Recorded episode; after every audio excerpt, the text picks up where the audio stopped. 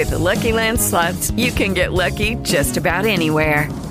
This is your captain speaking. Uh, we've got clear runway and the weather's fine, but we're just going to circle up here a while and uh, get lucky. No, no, nothing like that. It's just these cash prizes add up quick. So I suggest you sit back, keep your tray table upright, and start getting lucky. Play for free at LuckyLandSlots.com. Are you feeling lucky? No purchase necessary. Void where prohibited by law. 18 plus terms and conditions apply. See website for details. Stalingrado, il politico di Vassili Grossman. Cuspide destra. La rivoluzione ci ha reso immorali. Krimov.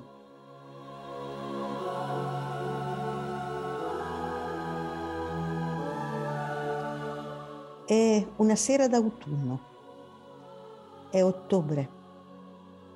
È il 1942 e il luogo è Aktuba, il braccio principale del Volga sulla riva sinistra. Krimov sta per imbarcarsi e andare a Stalingrado, sulla riva destra. La città da metà settembre, da un mese ormai, è in mano tedesca. Krimov sente che sta per diventare testimone di fatti terribili e inauditi. Gli torna in mente qualche verso dell'Odissea.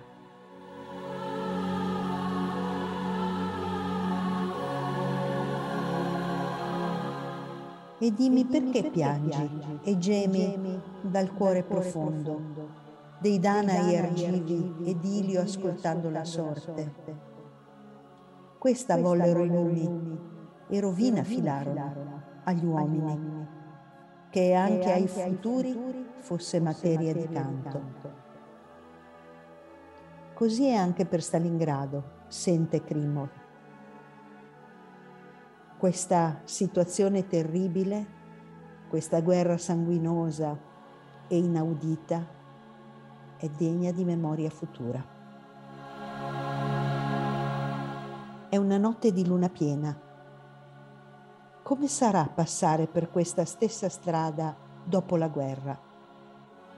Nulla sarà mutato, questa strada dritta vedrà passare tutti quelli che porteranno sull'altra riva grano, cocomeri, stoffe, i bambini a trovare i nonni. Penserà questa gente, almeno per un momento, ai soldati che ora stanno andando a morire e forse se ne saranno dimenticati. Ma senza ricordare il perché, si sentiranno gelare il cuore guardando questi arbusti sul ciglio della strada. Solo gli alberi d'autunno e i cespugli hanno visto questi uomini, i loro cannoni, i loro fucili, i loro mortai. Nessuno è venuto loro incontro. Nessuno ha visto questi visi giovani e vecchi, questi occhi azzurri e castani, questi cittadini e contadini, venuti da steppe e foreste, dal Mar Nero, da Mosca, dalla Siberia, camminano in colonna, il cuore pesante, il deserto intorno. Ed ecco che fra 50 o 60 anni passeranno di qui tanti giovani uomini e donne un sabato sera, canteranno, scherzeranno, andranno in città a divertirsi e un angelo passerà all'improvviso e di lontano il vento solleverà un po' di polvere. Un fruscio passerà per le alte cime degli alberi. Allora il loro cuore si fermerà, gelato d'affanno. Cos'è stato? si domanderanno.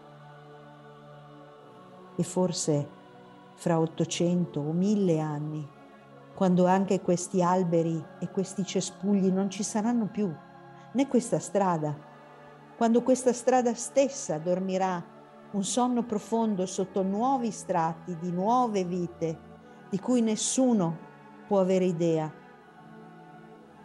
Allora un vegliardo dai gesti lenti passerà per la strada che porta al fiume. Si fermerà e dirà, qui marciarono un tempo verso il Volga i soldati nell'epoca lontana della grande rivoluzione, dei grandi cantieri, delle formidabili invasioni. visi semplici e buoni, abiti di foggia antica, la stella rossa sul loro berretto. Il vecchio allora si fermerà attento e udrà un sospiro, un rumore di passi. Eccoli, vengono!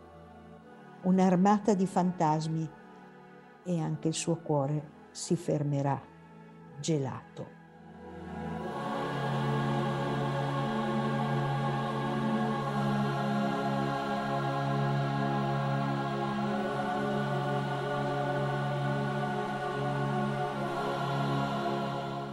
È la sventura della guerra che Krimov affronta in questo lugubre momento.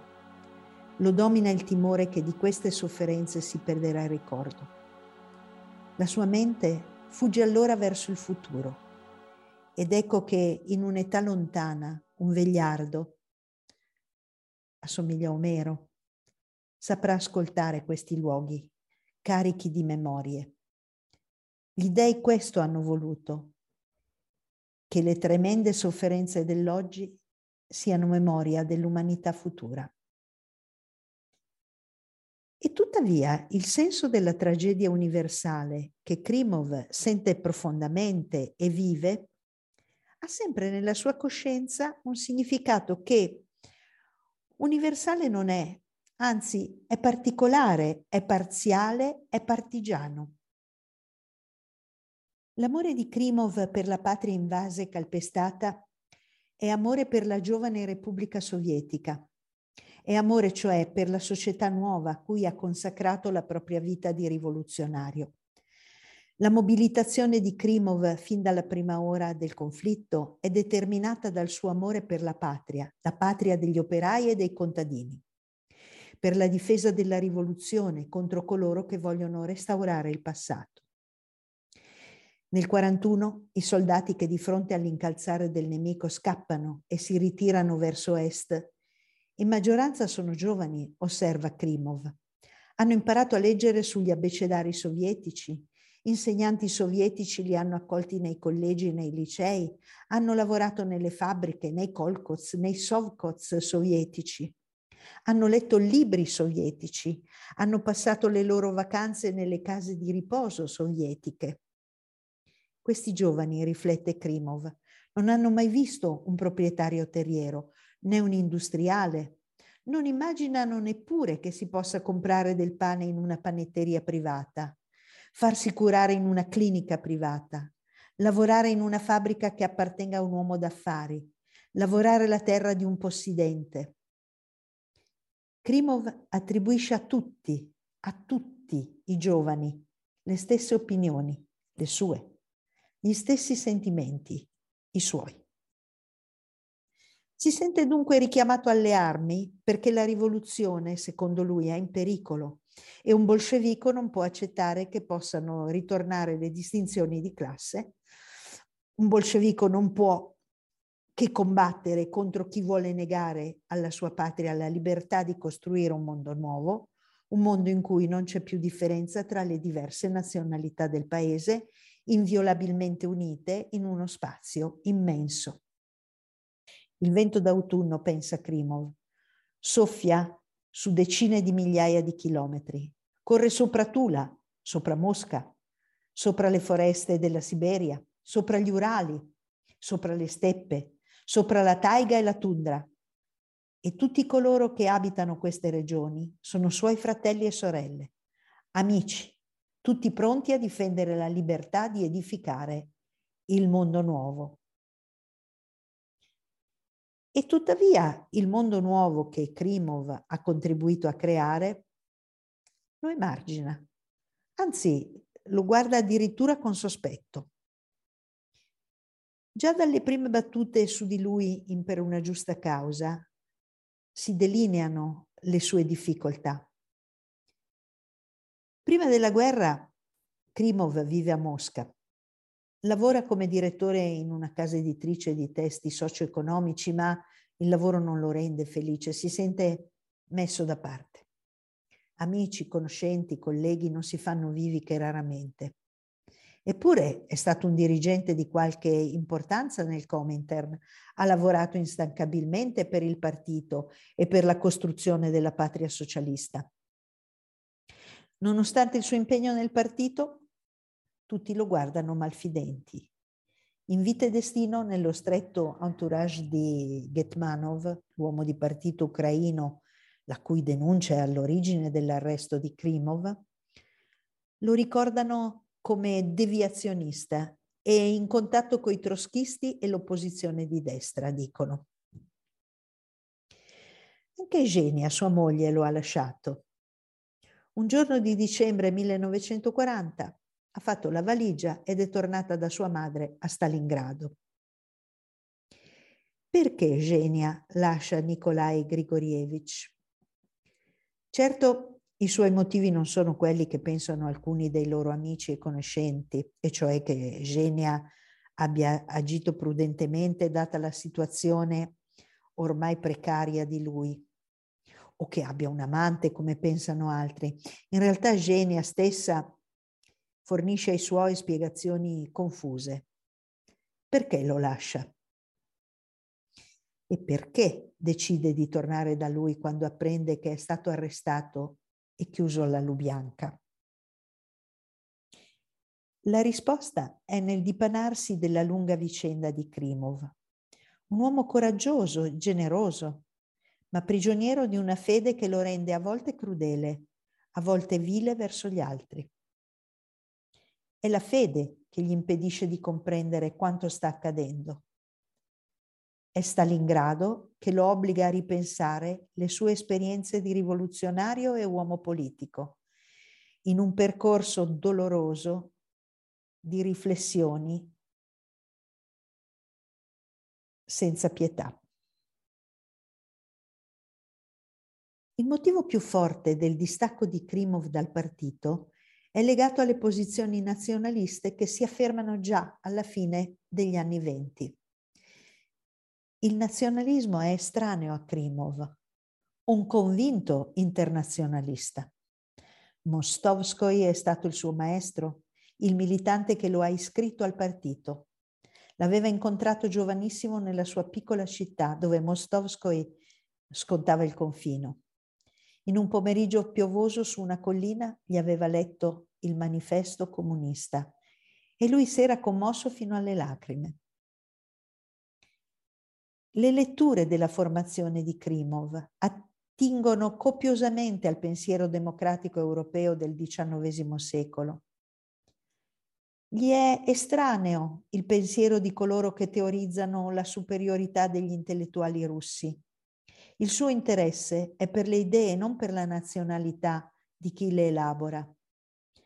Come Mostovskoi e Shaposhnikov, apprezza Dobrolyubov per la concezione etico-sociale della letteratura e mette sullo stesso piano la Salle, che è tedesco, per i suoi rapporti con Marx e le sue posizioni socialiste.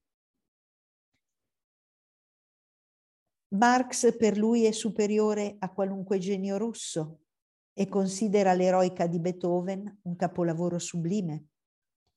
Forse è Nekrasov che denuncia la sofferenza del popolo, delle donne, dei contadini, a suo giudizio è il poeta russo più grande di tutti.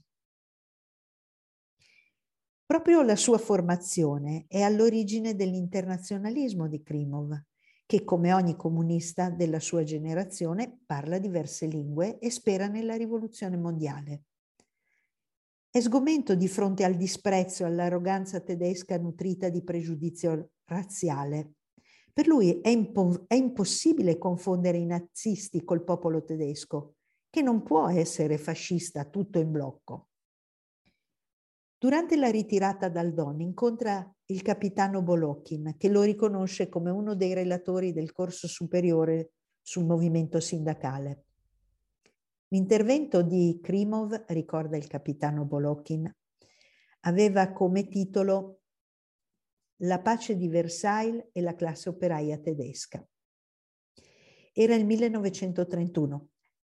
Detto fra noi, dice il capitano, lei affermò quella volta, cifre alla mano, che non c'era fascismo in Germania e ride. Anche a Stalingrado, nei giorni più duri dell'autunno 42, quando Krimov si trova nel rifugio di Batyuk sotto Mamayev Kurgan, è presente durante una riunione con i tiratori scelti che stanno rendendo la vita difficile ai tedeschi. Krimov ascolta con attenzione i loro discorsi e vorrebbe intervenire per ricordare loro che tra i tedeschi potrebbero esserci contadini, operai, membri dell'internazionale. E tuttavia tace perché si rende conto che questa sua convinzione profonda gli pare, inspiegabilmente, inattuale, benché lui non sappia rinunciarci. Già in questi due Già in questi due luoghi del testo, in Per una giusta causa, in vita e destino, si disegna la cifra di questo personaggio, sensibile al sentimento di giustizia sociale. Egli pensa che la rivoluzione dei soviet possa realizzare l'aspirazione alla giustizia sociale, ma il suo pensiero dogmatico spesso lo trae in inganno. Guarda alla storia, alla società, alla politica attraverso una lente rigida che via via lo sprofonda in un universo di contraddizioni. Krimov è un uomo intelligente, si rende conto che i suoi valori più profondi sono sempre meno condivisi col suo partito. Ma per lui spiegarsi il perché è faticoso e quasi impossibile. Sarà l'esperienza di Stalingrado a maturare in lui una coscienza nuova. Attraversato il Volga, Krimov va subito a rapporto da Rodimchev, il generale che comanda l'azione delle truppe sovietiche sulla riva destra. Ed ecco che il nemico attacca. È uno scontro fisico all'arma bianca. Per quella volta il nemico è infine respinto. Krimov si appisola stremato. Il suo dormiveglia è accompagnato dal suono di un violino.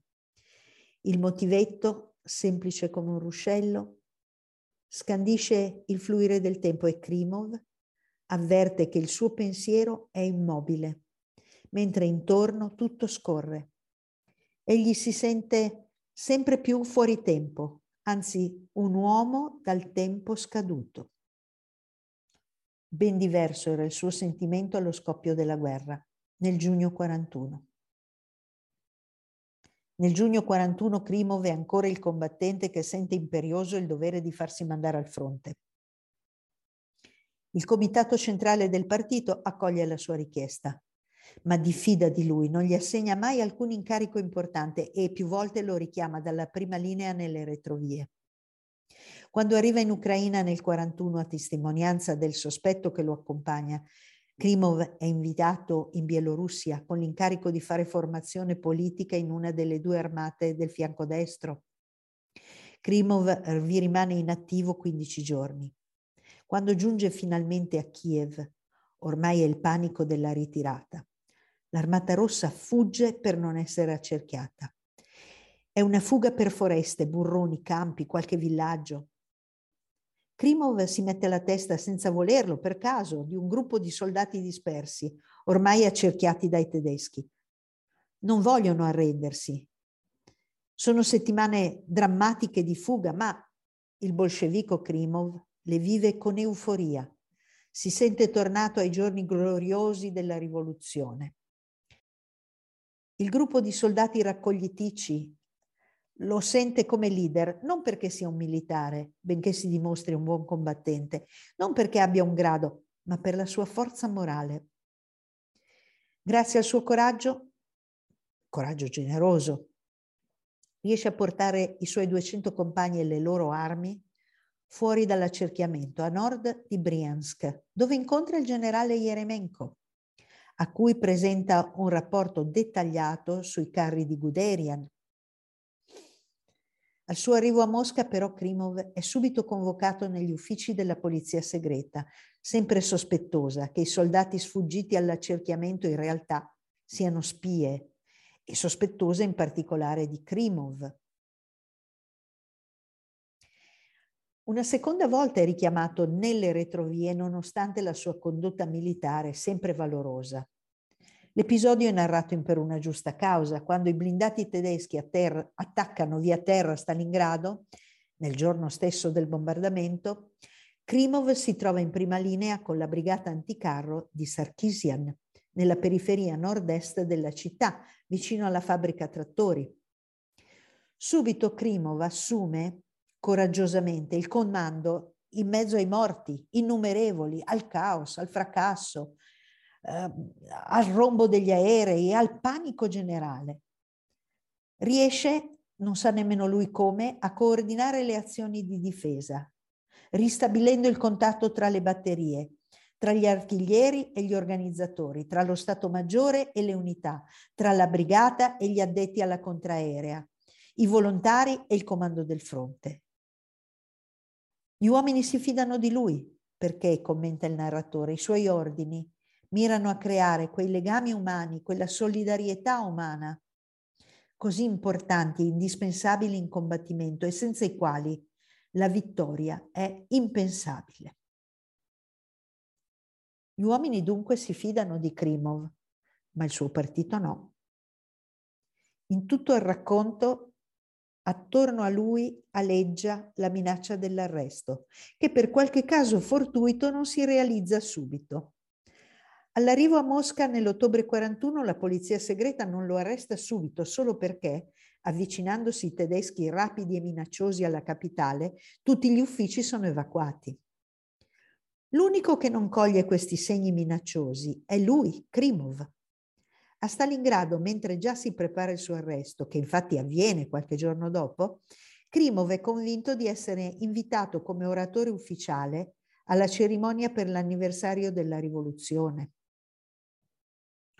C'è un dialogo con Priakin in Per una giusta causa che chiarisce il carattere di Krimov. Un demolitore dell'antico regime, così lo definisce il suo vecchio compagno Priakin. Quando si incontrano a Stalingrado prima della distruzione della città, dopo molto tempo che non si sono visti. Priakin è diventato un funzionario importante, è originario di Stalingrado e qui vive. Si è sposato e riceve l'amico a casa sua chiacchierano, ricordano Mostovskoi che è in città e che ha appena parlato agli operai della fabbrica Ottobre Rosso. Mostovskoi è una testa calda, è il giudizio di Priakin. È il passato che Krimov mitizza e Priakin considera passato, benemerito certo, ma passato. La rivoluzione ha camminato e Stalingrado lo testimonia.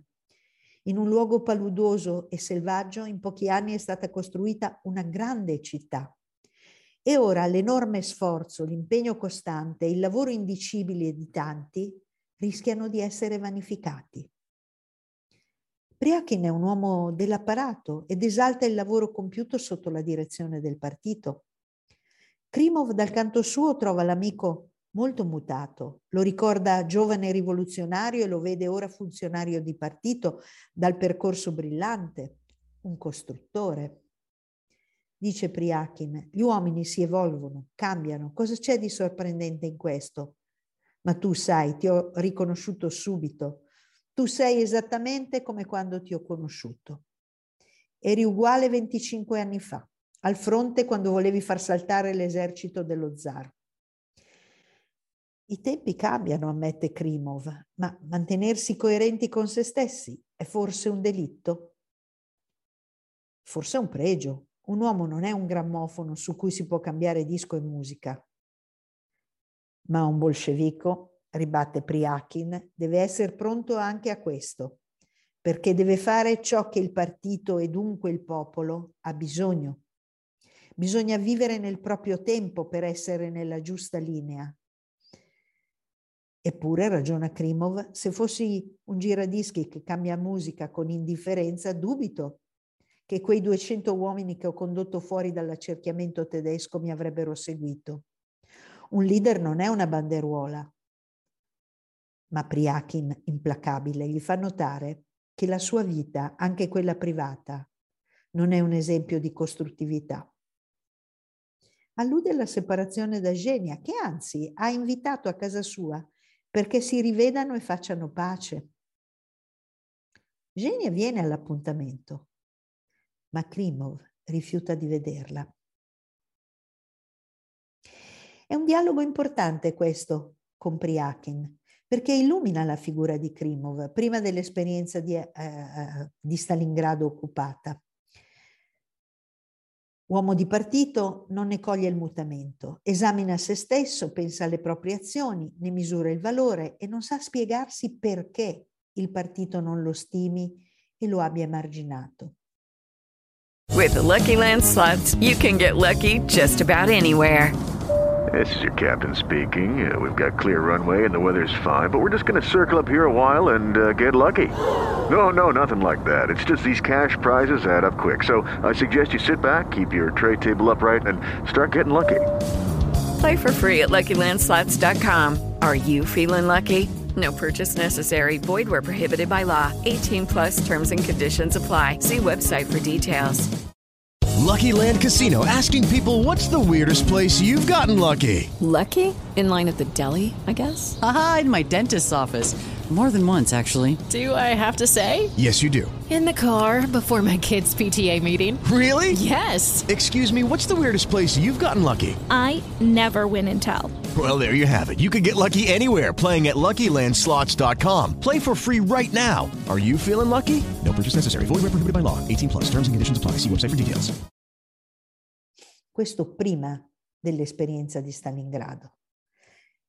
D'altra parte anche i giudizi di Krimov sui funzionari di partito sono taglienti. La loro vita privilegiata è per Krimov motivo di scandalo, specie a Stalingrado.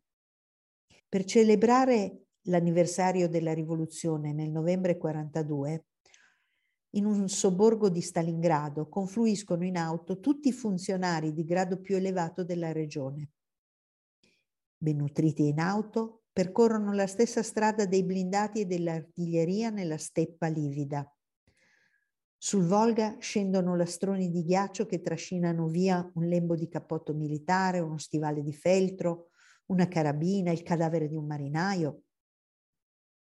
Su una chiatta di ferro, sferzati dal vento di Astrakhan, i soldati diretti al fronte stanno seduti l'uno contro l'altro, gelati, gli alti funzionari giungono con le loro auto, ne scendono, ma il freddo li riporta all'interno delle loro vetture a chiacchierare e a fumare. I soldati li guardano da fuori come pesci in un acquario. Krimov non è su nessuna di quelle auto. Priakin, che ha incontrato la sera prima, non l'ha invitato ad andare con lui perché ormai su Krimov si sta chiudendo l'inchiesta che a breve lo porterà alla Lubianka. E il segretario generale Priakin, oratore ufficiale della giornata, non ha nessun interesse a farsi vedere con lui. Krimov, confuso e frastornato, ascolta il, dia- il discorso di Priakin. Una relazione contabile, non una re- rievocazione degli ideali della rivoluzione un monotono elenco delle decorazioni al valor militare distribuite, non un elogio dell'eroismo popolare in una battaglia epica che lega oggi Stalingrado ai giorni dell'ottobre. A Krimov le parole di Priakin, un vecchio compagno di lotta, ora primo segretario regionale, suonano fredde ed estranee. Eppure Krimov è uomo di partito e condivide alcuni tratti forti dello spirito di partito, per esempio la durezza verso gli avversari politici. Krimov non aveva mai messo in dubbio il diritto del partito di usare il gladio della dittatura, il sacro diritto rivoluzionario di eliminare i propri nemici. Quando Alexandra Vladimirovna racconta che nel 18 a Kamishin, mercanti e possidenti furono caricati con le famiglie su alcune chiatte fatte affondare nel Volga. Krimov, rabbioso, dice che è giusto non avere pietà dei nemici della rivoluzione. Sui fatti degli anni 30 sostiene che è stato giusto deportare e uccidere i kulaki.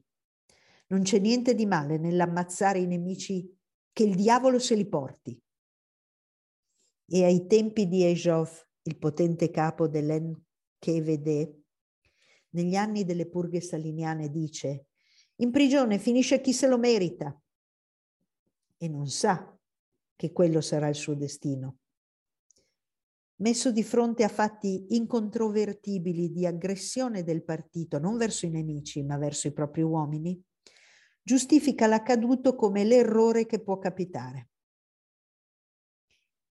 Ma a Stalingrado, sulla riva destra, è il generale Batiuk che gli racconta i primi giorni di guerra e gli racconta che mentre cercava di or- riorganizzare i suoi uomini per difendersi e, e contrattaccare, si è imbattuto nel comando supremo che si stava ritirando.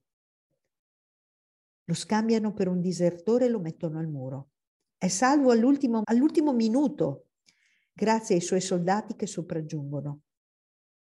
Ma da quel giorno il suo cuore non è più stato sano. E Krimov commenta.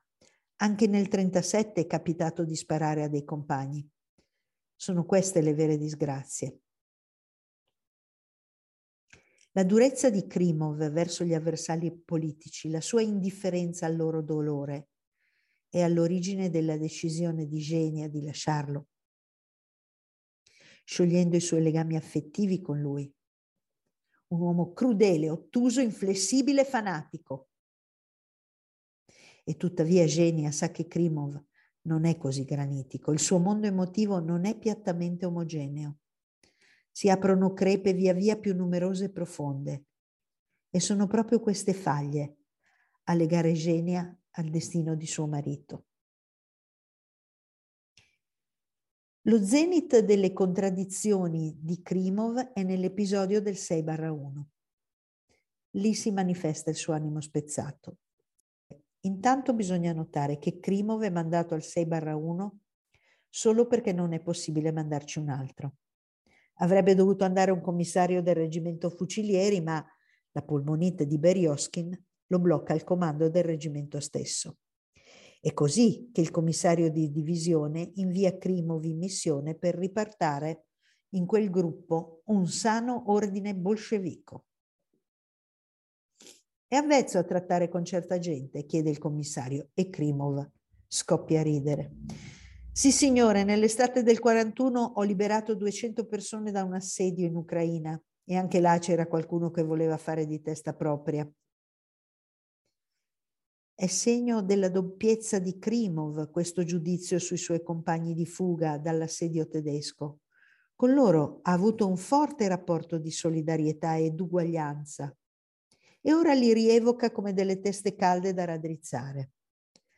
Si direbbe un discorso studiato per piacere al suo interlocutore del momento, il commissario di divisione, da cui vuole essere stimato. A 6-1 c'è il gruppo di Grekov, un soldato che con pochi uomini tiene testa ostinatamente e valorosamente ai tedeschi nella città ormai occupata. sono asserragliati in una casa al numero civico 6-1, nella zona della fabbrica trattori. Il motivo dell'invio del commissario militare è che nel reggimento e nello Stato Maggiore del fronte si sparge la voce che nella casa cerchiata non si rispettino più le regole militari, che viga una totale anarchia, che il comandante si faccia chiamare capocasa e che riempia la testa dei soldati di sciocchezze, come riferisce l'artigliere comunista Chenkov che conosciamo, è il volontario che con Sergei si è addestrato nella steppa e ora, sempre con Sergei e Poliakov, sta al numero 6-1. I passaggi pericolosissimi che Krimov affronta per arrivare alla casa assediata lo rendono felice il pericolo mortale, la sensazione della fiducia del commissario, la missione importante finalmente da commissario bolscevico combattente e non da conferenziere, lo riportano ai suoi giorni migliori. I giorni di Lenin, i giorni della spietatezza verso gli avversari politici. In questo stato d'animo Krimov giunge miracolosamente alla casa assediata.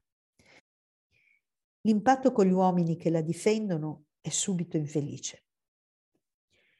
Il tono di Krimov è retorico e gli uomini rispondono con ironia o sarcasmo. ad esempio. Il 6 barra 1 non cede. Il mondo intero, milioni di persone se ne rallegrano. E delle frittelle di patate di Poliakov non parla nessuno? dice il soldato Poliakov mentre gliene porge qualcuna. I russi li hanno sempre battuti i prussiani. Giusto, dice una voce seguita da una risata sommessa. Se i tedeschi sono arrivati al Volga, non è che i russi li abbiano battuti sempre. Non sta a me insegnarvi a combattere, compagni. Potreste insegnarlo voi a chiunque. Ma allora perché il comando ha ritenuto necessario mandarmi qui? Perché sono qui? Ditemelo voi. Per la nostra minestra? E giù risate. Grekov condivide con i suoi uomini questo spirito e ride con loro, mentre Krimov non ne comprende né il comportamento né le ragioni. Forse ribellione, forse indisciplina o forse un sentimento di uguaglianza cementato tra questi uomini dalla sofferenza e dal pericolo di morte costante che li sovrasta. Krimov si è sempre sentito esaltato dal sentimento di uguaglianza e ora questo stesso sentimento lo irrita così profondamente da volerlo sradicare. I soldati parlano dei Kolkots, non ne sono contenti e si augurano che i loro sacrifici in guerra servano a modificare le cose dopo. Krimov non ha dubbi, sono discorsi ostili, sono discorsi poco sovietici e Grekov ne porta la responsabilità. Ogni suo gesto è insolente, ogni parola è provocatoria. Krimov è combattuto tra un sentimento di ammirazione e di irritazione profonda. Lo interroga in modo burocratico. Tiene un diario delle operazioni, conosce il totale a oggi dei suoi effettivi, lo verifica come se proprio lui, Krimov, fosse, fosse uno di quei burocrati che disprezza. Grekov risponde in modo beffardo. Krimov cambia tono e lo invita a una spiegazione, magari a quattro occhi. Senta, Grekov, francamente, tra me e lei, che cosa vuole? E Grekov risponde con allegria. La libertà, voglio la libertà e per la libertà combatto. Quella la vogliamo tutti, figurarsi. E che accidenti ve ne fate voi della libertà? Voi volete solo battere i tedeschi. E subito dopo la bruciante verità di questa battuta, Grekov aggiunge, lei ha gli occhi buoni, ma sta soffrendo. Grekov, insomma, ha compassione del commissario Krimov. La notte stessa Krimov è ferito alla testa, evacuato tra i feriti e ricoverato in ospedale. Quando sarà dimesso, gli uomini del Selbarra 1 saranno già tutti morti. E tuttavia Krimov compirà quello che ritiene il suo compito di commissario. Nel suo rapporto denuncerà Grekov e il suo dovere, pensa, viene compiuto. Ma vacilla. Grekov era un soldato valoroso, anche lui faceva il suo dovere e aveva intuito la sua angoscia. Rimandato di nuovo sulla riva destra, Krimov ha l'ordine di raggiungere la 64esima armata del generale Shumilov, dove sarà arrestato.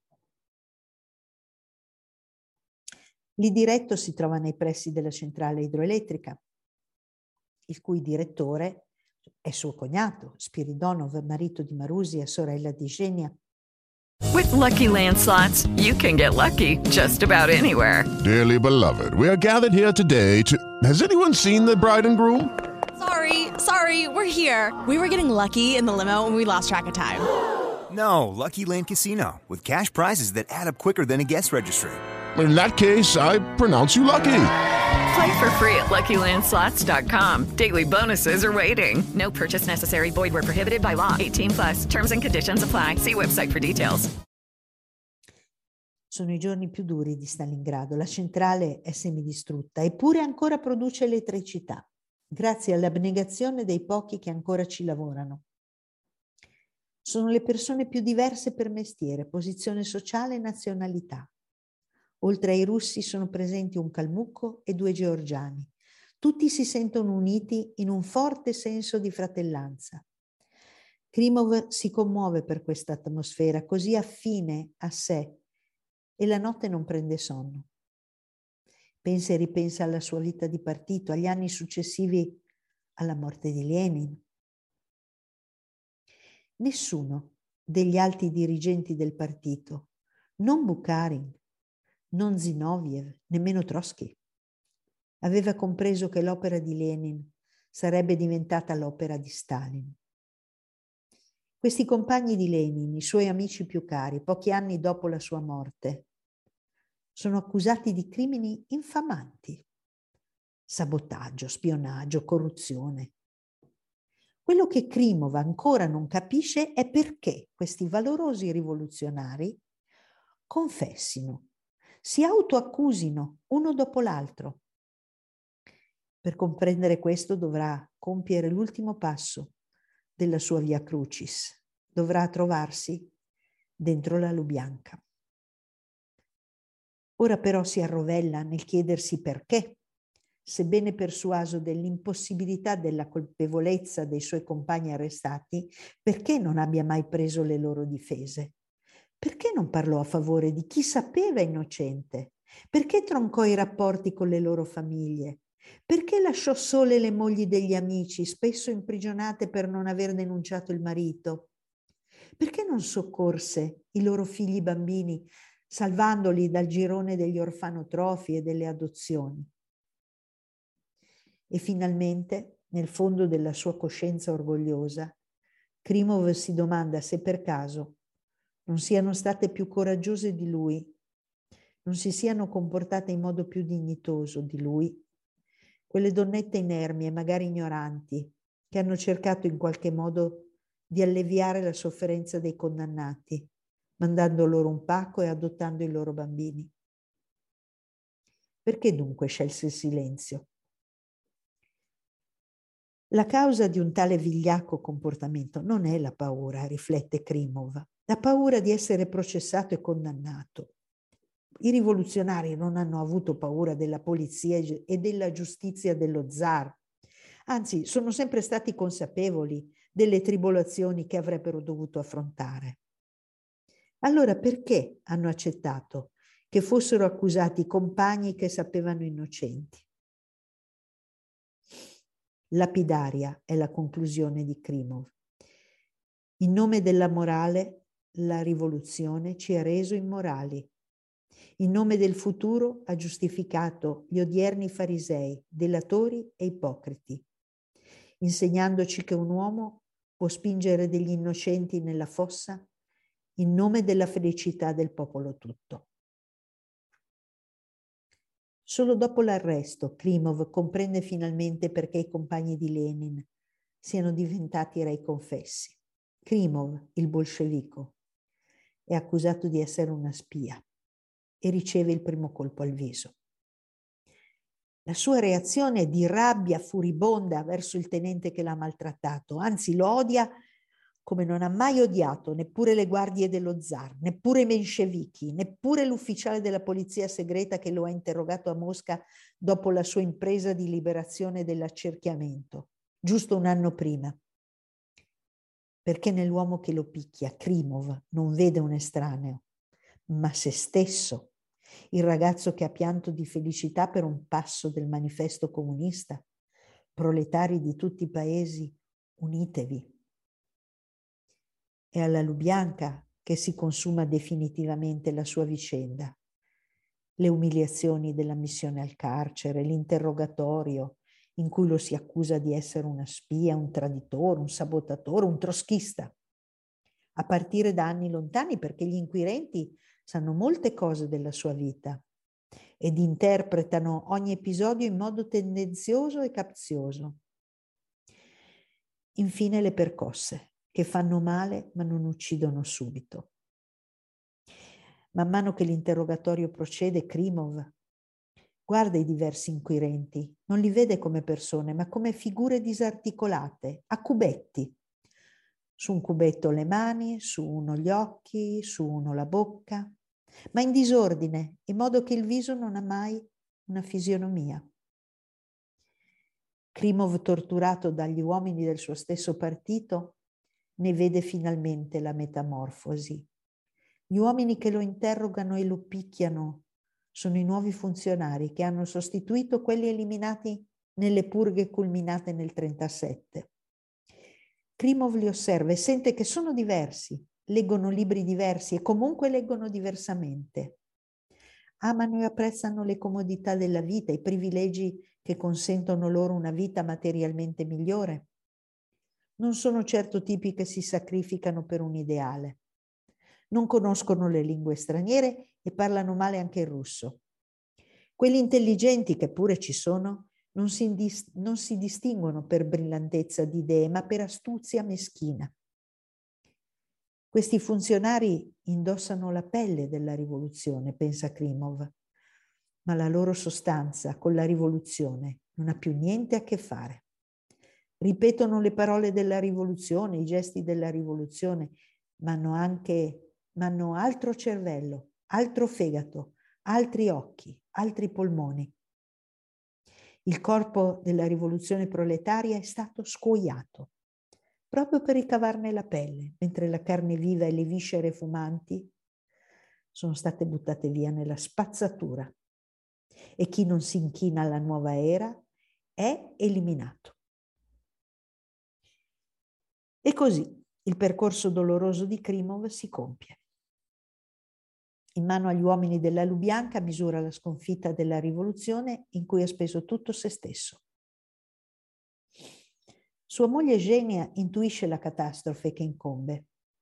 A Novikov, che l'ama da anni e che sogna di sposarla, dice con chiarezza che se a Krimov capitasse qualcosa di brutto, se lo arrestassero, lo imprigionassero, lei tornerebbe subito da lui. Il suo legame con Nikolai Grigorievich è in realtà sempre forte Dopo che se n'è andata gli scrive ogni paio di mesi e gli parla dei suoi progetti, del suo lavoro, degli amici che incontra. Lettere calme e amichevoli. Nicolai le aspetta quelle lettere e ne soffre. Vorrebbe scacciarla dalla mente, ma pensa sempre a lei, in tutti i momenti drammatici della guerra, dalla ritirata verso Mosca alla battaglia di Stalingrado. Anche Genia pensa continuamente a suo marito e la più strana delle occasioni le dà modo di capirlo meglio. A Kuibyshev, dove è sfollata, Genia incontra il principe Sharogorodsky, suo vicino della stanza accanto nell'appartamento comunitario dove abitano. Conversano spesso di letteratura e musica e arte. A Genia dispiace che il principe non consideri importanti o addirittura disprezzi proprio gli autori che hanno fatto grande la letteratura russa nell'Ottocento. Gli autori che Krimov anche lei ama e senza i quali la Russia non sarebbe la Russia. Semplicemente il principe ama un'altra Russia. Adora le fiabe come, quelle, come quella di Finist, Fulgido Falco. Giudica divino il dubbio di Mikhail Glinka, il compositore. Ammira Fett, il poeta, che a suo giudizio vale di più di Pushkin riconosce a Tolstoi una certa, poe- una certa poeticità, ma è troppo realista. Turgenev è bravo, ma dal talento non sufficientemente profondo. Gogol e Leskov sono prosatori che ammira, è fortemente negativo su Belinsky, responsabile della morte della poesia russa. Insomma, tutta la letteratura prodotta dal pensiero democratico, amata da Krimov e da Genia, non è quella che il principe Sharogorodsky considera di valore. Proprio queste conversazioni col principe chiariscono a Genia molto del mondo emotivo di suo marito e suo. In certi momenti Eugenia Nikolaevna aveva l'impressione che Sharogorodsky la stesse aiutando a capire non solo Krimov, ma anche ciò che sarebbe stato del loro rapporto. Conversando col vecchio principe, Eugenia ritrova l'animo sensibile di Nicolai, seppellito sotto l'approvazione della condotta criminale del partito verso gli avversari politici. Genia sa che le parole crudeli e fanatiche di suo marito sono superficie. Sono parole volgari, ma retoriche, che non esprimono il suo mondo interiore.